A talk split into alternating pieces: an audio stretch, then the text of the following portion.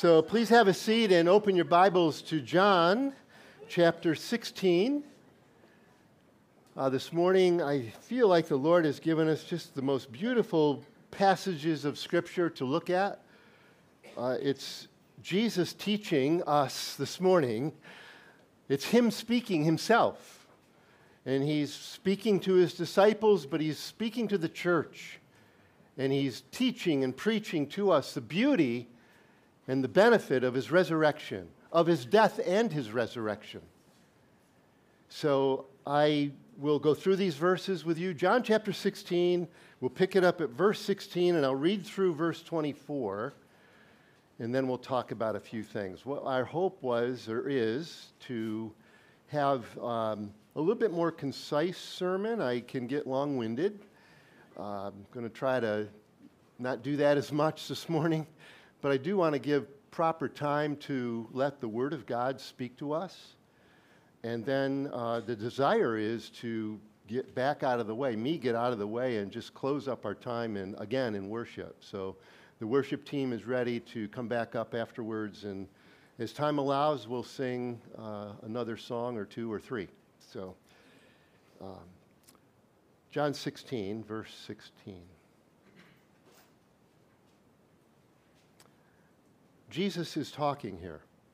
Okay, he's in the upper room with, at this point, with 11 disciples. Judas has departed, gone off into darkness perpetually.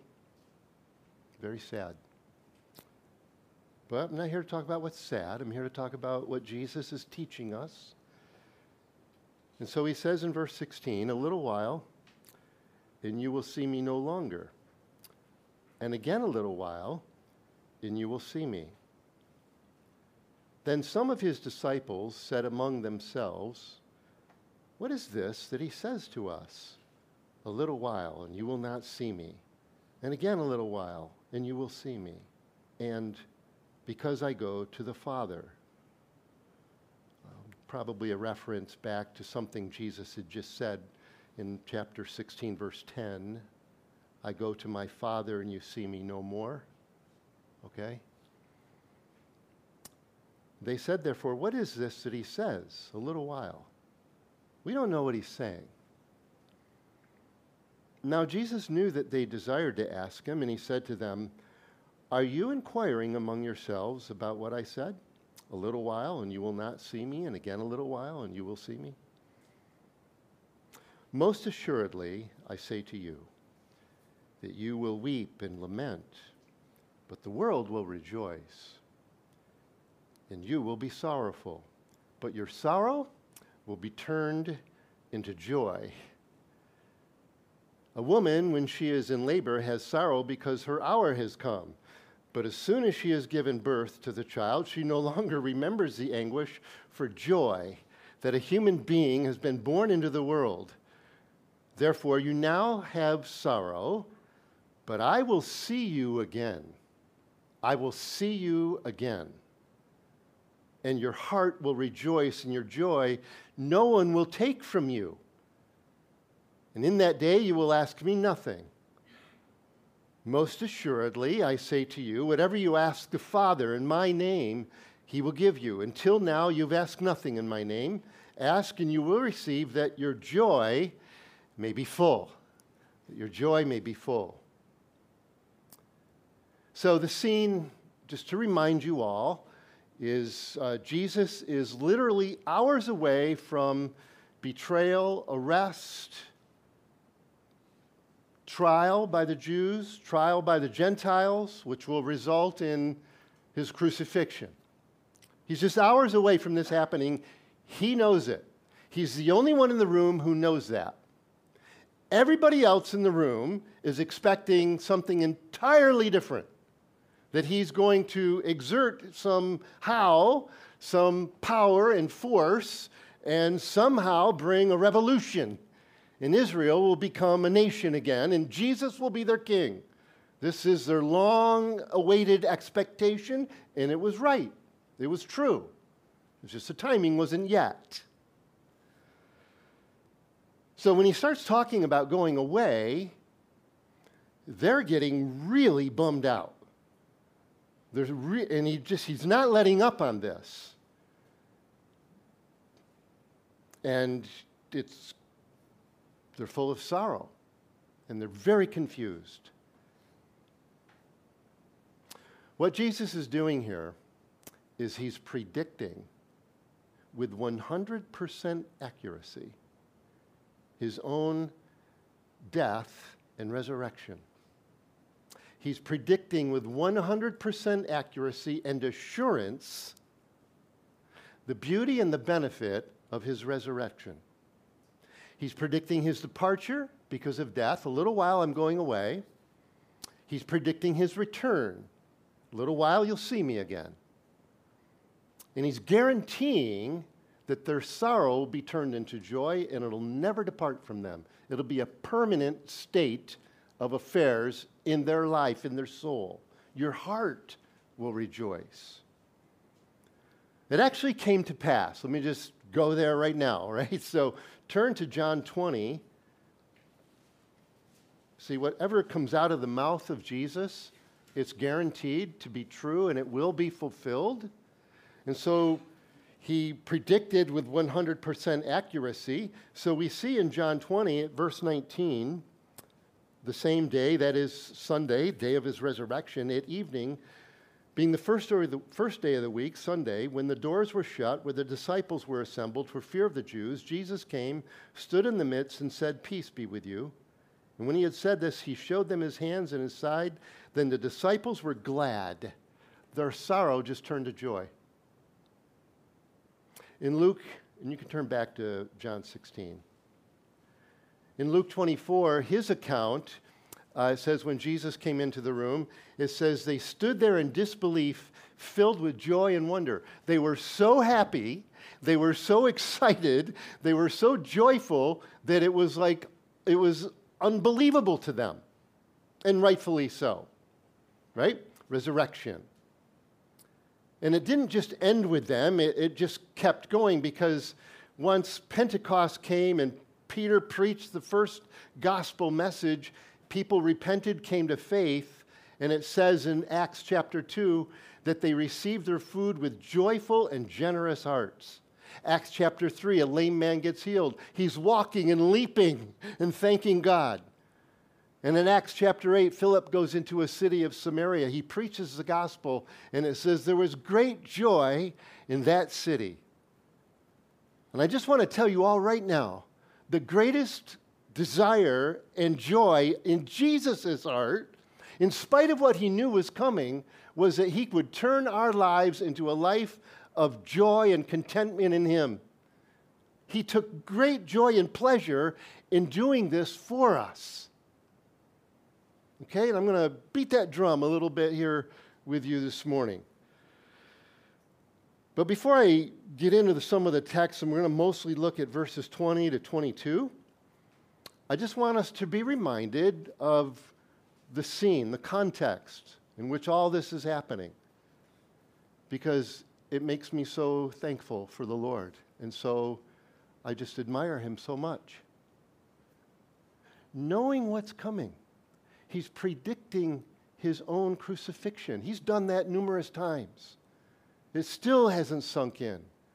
They, they had such the conviction and they were so confident in what that he was the king that they could never see this, this other way, this, this cross and all this horrible stuff that was going to happen. So painful. But look at the composure of Jesus. How would you feel if you had the biggest test of your life and you knew it was coming? How do you feel about that? Butterflies, to say the least.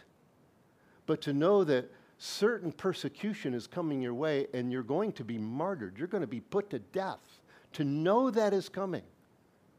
And to just calmly, his composure. But more than that, brothers and sisters, his concern for the men. My goodness, what a great Jesus we have. His compassion for them. They're full of anxiety and confusion and sorrow. It's His desire, the very fact that He's even saying these things to them, He's, he's revealing to them his, his goal, the outcome of this. When it's all said and done, you're going to receive the benefit of everything that I've done for you. And that's why I'm doing it. To turn your life from anxiety and confusion and sorrow and hopelessness to one of just a perpetual, permanent state of joy. And we'll talk about that this morning. What is joy? That's kind of a hard thing to nail down, isn't it? What is blue? okay, so uh, I'll just throw out a bunch of words that will define joy. Uh, delight. Uh, joy is a positive attitude, it's to be well off. There's uh, a sense of rest and contentment. Joy, right? It's our disposition, really, that prevails in spite of circumstances and what's going on in the world around us. It's a disposition that Jesus intended and did deliver on his promise. Okay? Joy is fruit. It's one of the second, what is it? Love, joy, peace, right?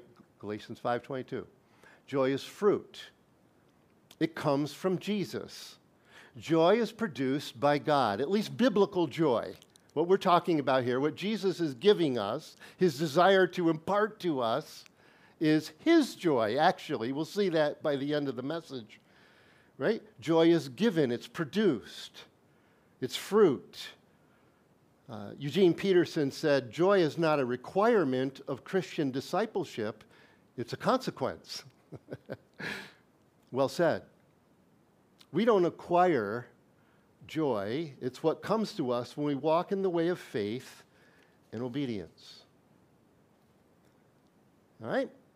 So hopefully that's a little bit helpful.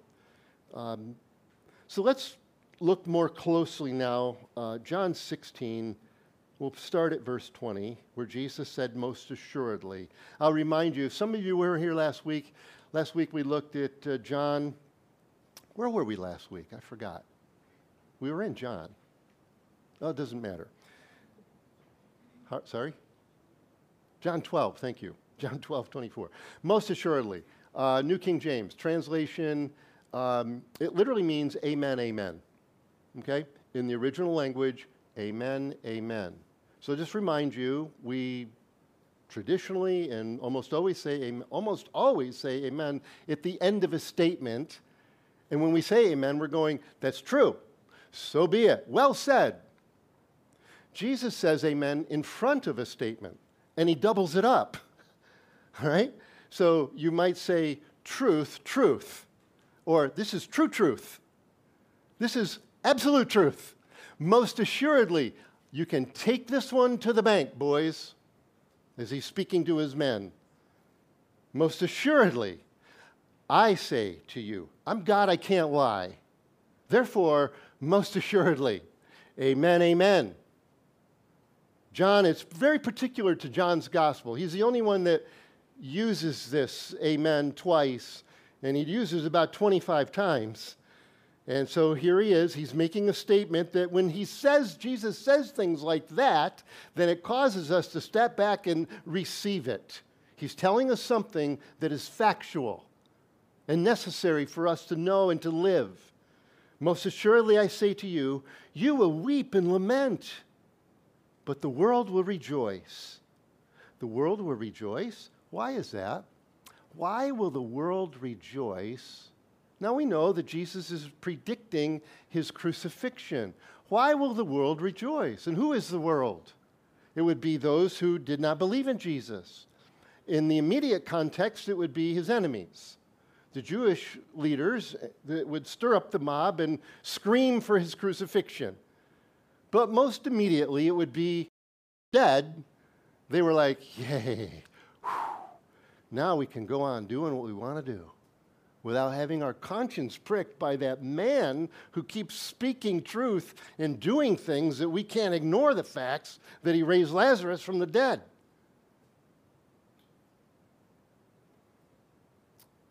And Jesus said, the world will rejoice and you will be sorrowful, but your sorrow will be turned into joy. Seems to me that the roles will be reversed, won't they? when Jesus becomes alive again and he reveals himself to his disciples, the tables are turned. And now those who were sad and lamenting and grieving and, and had experienced some sense of hopelessness and such tremendous disappointment, maybe even a sense of betrayal. It's like you got us this far and then you left us. And you allowed them to do all that to you and to kill you. And now he's alive again. And so they turn into joy, and everybody else, it's not stated, but it would seem, well, actually, we do know that the, those who rejoiced became full of anxiety. And they were scrambling, went crazy, scrambling, trying to cover it up and make believe it didn't happen. So when the roles are reversed, then what? What about those who push Jesus out of their life? Well, what do you do when you know this about him, but you refuse to accept him? You do what man does you go to work. That's what we do. I'll just indulge myself in everything that gives me meaning in life and identity. I'll go to work. And you live at your own risk. I'm here to just talk to you straight up. You live an extremely dangerous and precarious life of knowledge of the truth about Jesus, but denial of his salvation and authority in your life. You can't unhear what you've heard, friends. And if you're not in a personal relationship with Jesus, you will be held accountable for that. Again, Peterson. A common but futile strategy for achieving joy is trying to eliminate things that hurt. Get rid of pain by numbing the nerve ends. Get rid of insecurity by eliminating risks. Get rid of disappointment by de- depersonalizing your relationships. And then try to lighten the boredom of such a life by buying joy in the form of vacations and entertainment.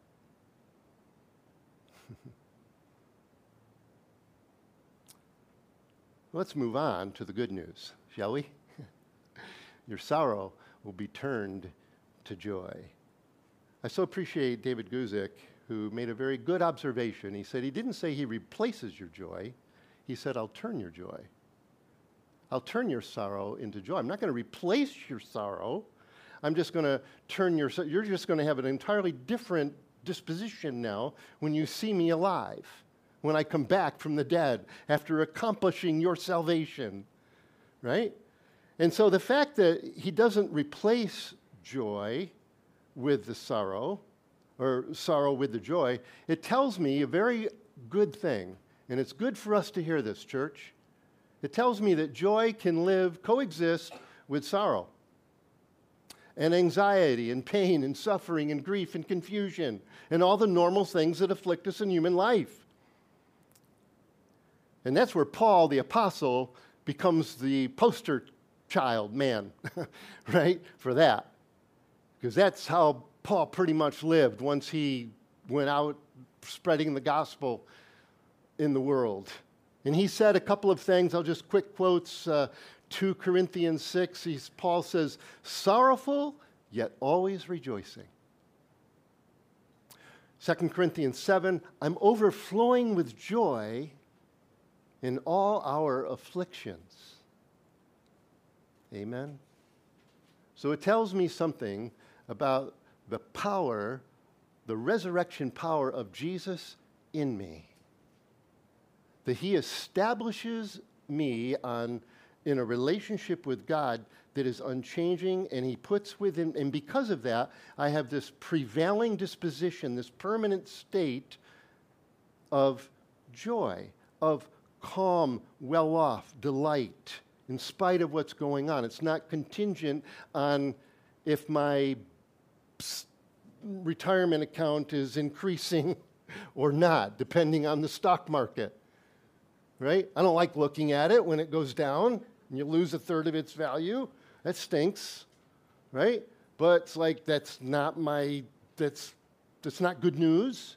But I still have joy because I know that God is my father and Jesus is my brother, and He's given me His Holy Spirit. It's an unchangeable thing, regardless of consequence. Fight with my wife. I still have joy, even though I'm like in turmoil. It doesn't happen very often, don't worry. but sometimes. Now, here's the thing your sorrow will be turned to joy. How can that be true? How can you take such a desperate situation in the hearts of these men who had pinned all their biblical hopes on Jesus, and how can it be turned to joy? Simply because he came back out of the grave, because he came back out.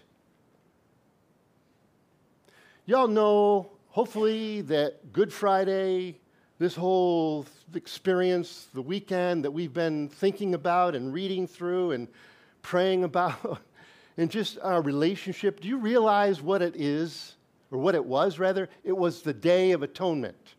That's what it was. Yeah, I know it was Passover. Jesus intentionally, he's the Lamb of God, takes away the sin of the world. So, yes, he was fulfilling the, the whole Passover type that we saw in Exodus. But he, most importantly, he was acting as a high priest. It was the Day of Atonement. It was the one day in the biblical calendar for the Jews when the high priest would go into the presence of God with an offering of sacrifice for the sin of all the people. It's the only time in the year that that one man was, would go do that. And he did it at the risk of his own life. Leviticus 16. This is what I'm talking about right now. So, do you know that the only way to determine if the high priest's offering of the uh, uh, offering for sin was accepted for us, the only way to know if it was accepted was what? If he comes back out. If it's not accepted, he dies in the presence of God.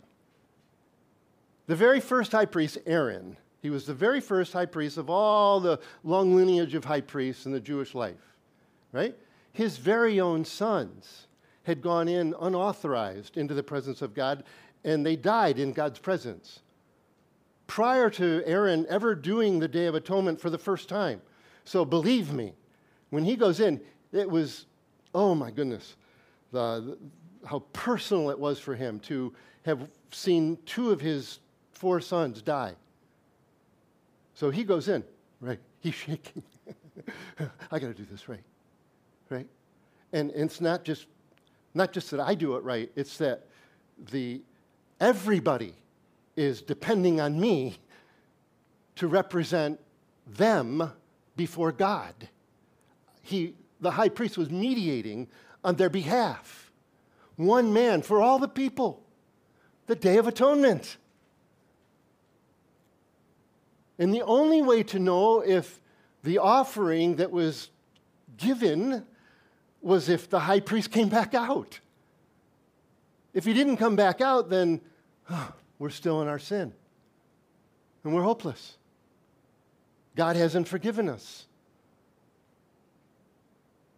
That's why, brothers and sisters, they would ultimately come to know Jesus would appear to them and he'd give them Bible study before he went back to heaven. And when he went back to heaven, he'd send the Holy Spirit, and the Holy Spirit would lead them into truth. And they came to realize that no, it wasn't just a major disappointment that Jesus didn't put the crown on his head, he actually did way more than we ever expected. He gave us a change inside of our soul. We've gone from, we personally, have gone from dead in sin and trespass to alive to Jesus. Born again, fresh start. Beautiful. That's why that's true. That's why it can be turned. His resurrection brings a permanent change of relationship. Karen, if you just put that Romans verse on the scripture, uh, uh, Romans scripture on the screen, please, what I meant to say. All right, Romans 4 25. Right over into chapter 5, right? You can read it. He was delivered up for our trespasses and raised for our justification.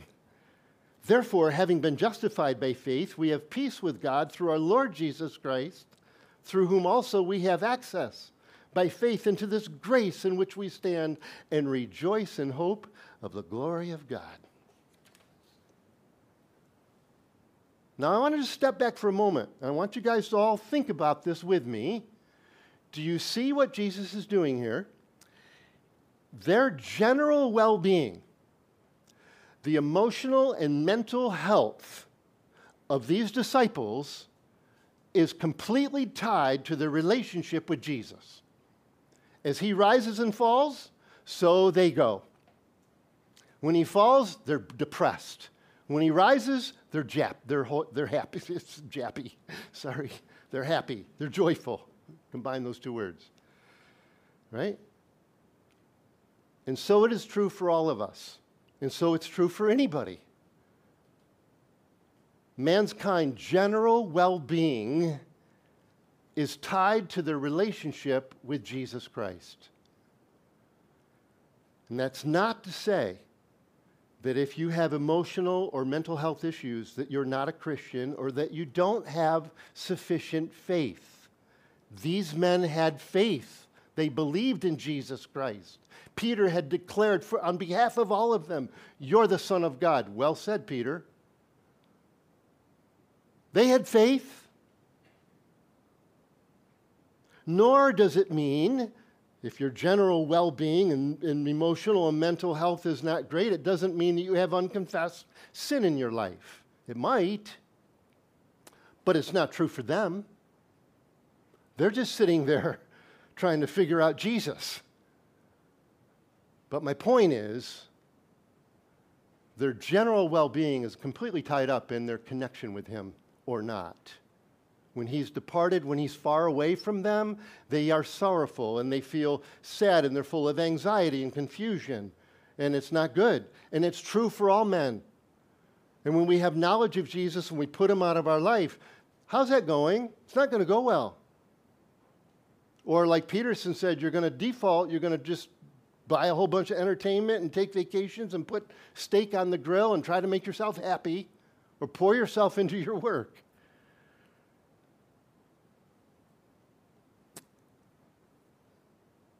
Verse 21 A woman, when she is in labor, this is an interesting thing. Jesus is talking to these men about a woman having a baby. a woman, which is a really interesting example, right? A woman, when she's in labor, has sorrow because her hour has come, but as soon as she's given birth to the child, she no longer remembers the anguish for joy that a human being has been born into her life she no longer remembers. I think there's a beautiful lesson for us right there. She no longer, she obviously can't forget all the pain she just went through, right? It's just that she's so in love with this new life that has been given to her that all of her focus and attention is on that, on him or her, right? And so she's not looking and remembering, if you will, although she hasn't forgotten it she's just not remembering. She's choosing not to remember that. And she's looking at what is true, this beautiful child, this new life that has just drawn her love, unbelievable love for a man or a woman, for that matter, any parent, right? So, brothers and sisters, a wonderful lesson right there for every one of us. Stop looking at all your weaknesses and failures. It's just going to depress you. And choose to look at Jesus and your forgiveness and the life that you've received from Him. It's a choice. It's a choice that we will always need to make frequently, especially when you've had a bad day or a bad week, right? You go and you're just, in the weight of sin and condemnation and guilt is, is seems overwhelming to us. It, it's, it's Paul, Romans 7, right? Oh, wretched man that I am. But thanks be to God through my Lord Jesus Christ. Yeah. So just choose to look at the Lord. Look at the life that He's given you. It's just better for us to do that. All right? And then the Lord says in verse 22 Therefore now you have sorrow, but I will see you again. I will come back out. I love those words. And I, and I wanted to talk to you briefly about the Day of Atonement. And that's why I went through all that. Because the Lord is the high priest, He's our mediator for all men. He died for all men. And because He's God, his, the, the, the efficacy of His offering is, is effective for all men, for all time, and for our whole lives. Okay? So that's why it's so important that you have sorrow now, but I will see you again. I will come back out, which proves that what I accomplished on the cross satisfied God's wrath for my sin. And therefore, we're not under that spell any longer because I've come back out. Otherwise, how do we know? We don't know. Jesus said it's finished. I've paid the debt, in other words. Well, that's a wonderful statement, but how do I know? He came back out. That proved that everything that he had done for us had, had, had bought our salvation for us. He's redeemed us and ransomed us from the penalty of sin and death. I will see you again. I guarantee you that when the Lord had time with his men, he walked them through the Day of Atonement in Leviticus 16. And he goes, That's me, that's me, that's me. You know, one of the beautiful things, by the way, that in the Day of Atonement in Leviticus 16, after Aaron would come back out, it was then, after he came out, after he came out, everybody goes, Oh, that's awesome. Well, there was one more little ceremony that they would do. They would take a live goat, Aaron would conf- put his hands on the head of this critter, he'd confess the sin of all the sin of the people, and then they'd send the goat, the scapegoat, out into the wilderness, symbolizing your sins put away from you as far as the east is from the west. It's forgotten by God because of the finished work of the high priest. Thank you, Jesus. In other words, we're justified. I've been made right in God's eyes. He has done that, and He so loves us that He did this to give us joy. Just that calm, steady, prevailing disposition of it is well with my soul. I will see you again, and your heart will rejoice, and your joy no one will take from you. no, that's because you've been justified. I am now in a relationship with Jesus, with God the Father, because of what the Lord has done, that you can't take my joy away because I didn't earn it. He gave it to me. As soon as He came into my life, when there was faith, He gave me that confidence that when I die, I go into His presence because he came back out, because he's alive. Now, I want to close back in chapter 15 of John and just make a little bit of an application. We're doing good here on our time. I think we'll have a chance to sing some more worship afterwards. But John 15, and look at verses 9, 10, and 11 with me. And I want to read these carefully. John 15, 9. As the Father loved me, I also have loved you. Abide in my love. Contingency. If you keep my commandments, you will abide in my love, just as I have kept my Father's commandments and abide in his love. These things I have spoken to you that my joy, my joy, might remain in you, and that your joy may be full. Now, by the way, in verse 10, he said, you, uh, If you keep my commandments, you will abide in my love, right? My love, my joy. Chapter 14, verse 27, my peace I give unto you. That's a fruit of the Spirit. This is all fruit that comes from the Holy Spirit. But here's the thing I want us to realize that in the context of what Jesus is saying here, we become stewards of his joy. We, you and I, who are born again, we become stewards of the joy that He has given us. And what I mean by that is He's saying, if you keep my commandments, you will abide in my love, just as I have kept my Father's commandments. And I've spoken to you that my joy. Now, Jesus had perpetual, never ending joy because he had no sin in his life, and so he had complete, full access to God all the time. And therefore, there's this mutual interchange of love and fellowship between the Father, the Son, and the Spirit at all times, 24 7, for the 33 years of his life. Until he was on the cross and there was that radical separation. My God, my God, why hast thou forsaken me? My love, because of his obedience my joy might be in you. In other words, we have a responsibility now with the joy that the Lord has given us, which is to keep his commandments. So, what is his commandment? What's his primary commandment? It's to love one another. That's what he said when he, on Monday, Thursday, if you tracked that through the weekend, right?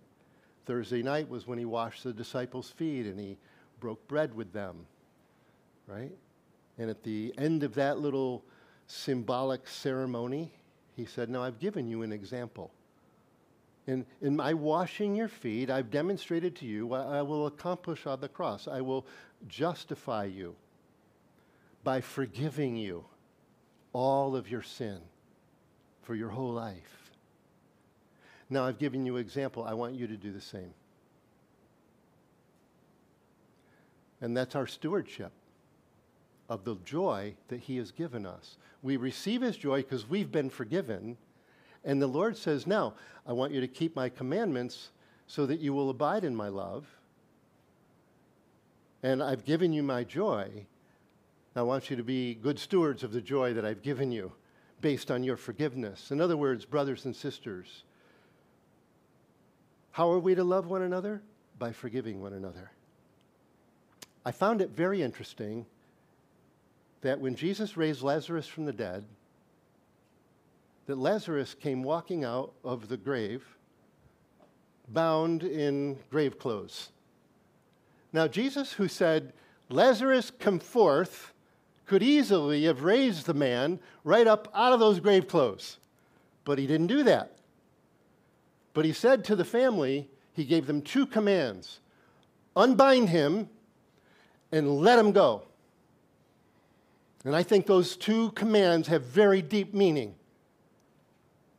And you can expand that out into how am I to forgive one another? I'm to unbind them from the sense of responsibility that I'm holding over their head. I'm to unbind them and let them go. Let it go. Forgive them. That's the stewardship of the joy that Jesus has given us. It's right there in the text. You unbind him. You let him go. Set him free. Do what I have done to you. Result? For Lazarus and his family reconciliation and joy. He's alive again.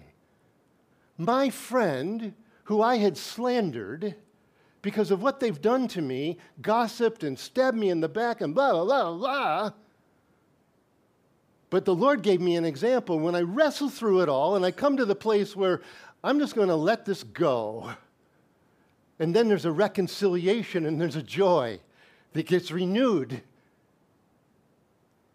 You can't live in sin. It gets killjoy. right? David, restore unto me the joy of thy salvation. Because for about a year he went with unconfessed sin. That's all. He did terrible, terrible things. But he wouldn't admit it to God or anybody. But when he finally got busted and he owned it and he repented and confessed openly, brazenly, as my granddaughter taught me last night, brazenly, his plea was restore the joy. And it came. You can be sure. We kill our joy when we don't forgive. You know what's weird? Is when you don't forgive, the Lord also taught us in another place that we get bound up and we lose our own freedom. Be good stewards, church, of the joy that Jesus has given us. And I wonder, with all that teaching from the Lord, it, it makes me think about the parable of the talents. He gave five here and three here and one there. And for the first two, they, the Lord returns and he says, Well done, good and faithful servant, enter into the joy of the Lord. And I thought, I wonder what the talent was. I always thought it was something they'd done or some responsibility they had. Well, what was responsibility? Maybe it was the fact that there was much sin and they had forgiven much in the relationships that they had around them. And the Lord's like, Well done, enter into the joy of the Lord. And the Lord promises us here in chapter 15, verse 11, your joy may be full. Your joy will be full. You know what that really means? It means that you don't need to look anywhere else. It means that there is no other supplement necessary. He will satisfy me continually as we walk in obedience with Him. Why? Because I live in the truth of His resurrection. It is resurrection power every single day of our lives. He's in my life. Yeah, there's sin, there's doubt, there's confusion, all this junk that lives in our head. But I tell myself what is true. I know you're alive. I know that you're good, that you're compassionate and concerned for my well being in that state. And that it was your desire to put joy in my life in the first place. Praise you, Jesus, and thank you so much Thank you, Lord. Thank you, Lord. Thank you so much, Lord.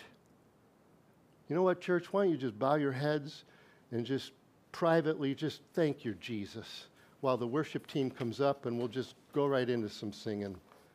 But just thank God. Thank you, Lord.